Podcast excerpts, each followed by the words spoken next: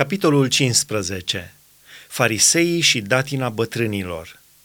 Atunci niște farisei și niște cărturari din Ierusalim au venit la Isus și i-au zis, Pentru ce calcă ucenicii tăi datina bătrânilor, căci nu-și spală mâinile când mănâncă?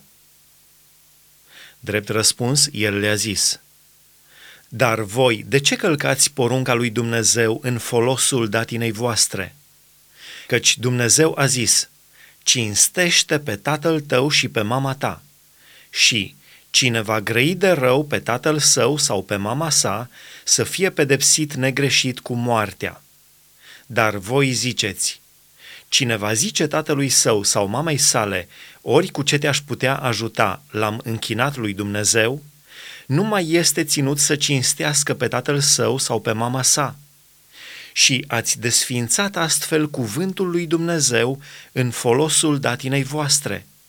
Fățarnicilor, bine a prorocit Isaia despre voi când a zis, Norodul acesta se apropie de mine cu gura și mă cinstește cu buzele, dar inima lui este departe de mine.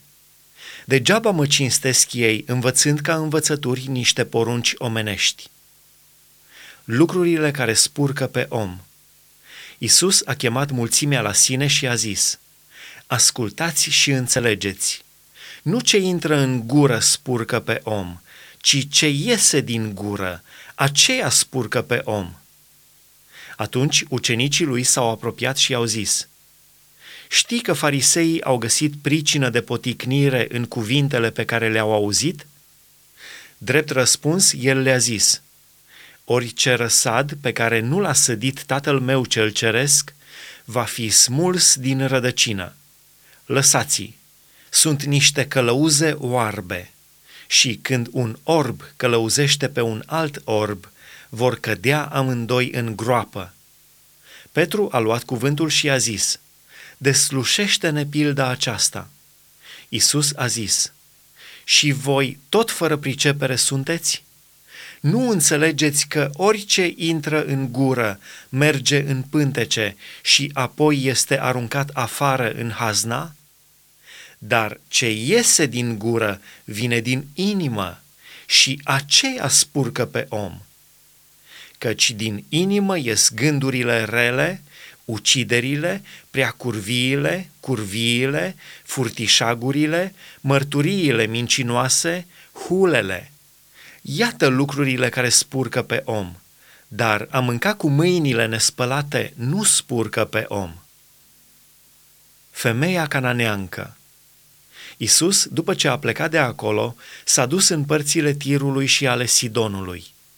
Și iată că o femeie cananeancă a venit din ținuturile acelea și a început să strige către el. Ai milă de mine, Doamne, fiul lui David! Fica mea este muncită rău de un drac.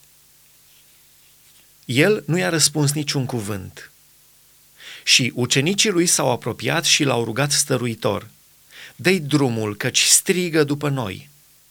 Drept răspuns, el a zis, Eu nu sunt trimis decât la oile pierdute ale casei lui Israel. Dar ea a venit și i s-a închinat zicând, Doamne, ajută-mi! Drept răspuns, el i-a zis, Nu este bine să iei pâinea copiilor și să o arunci la căței. Da, Doamne, a zis ea, dar și căței mănâncă fărămiturile care cad de la masa stăpânilor lor.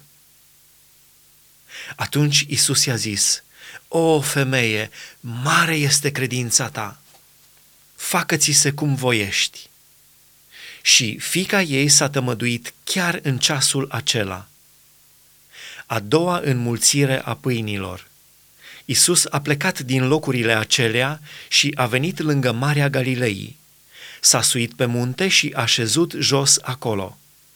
Atunci au venit la el multe noroade, având cu ele șchiopi, orbi, muți, ciungi și mulți alți bolnavi.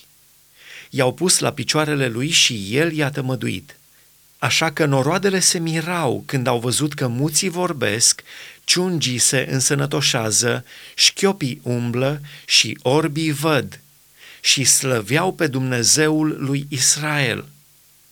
Isus a chemat pe ucenicii săi și le-a zis, Mi-este milă de gloata aceasta, căci iată că de trei zile așteaptă lângă mine și n-au ce mânca.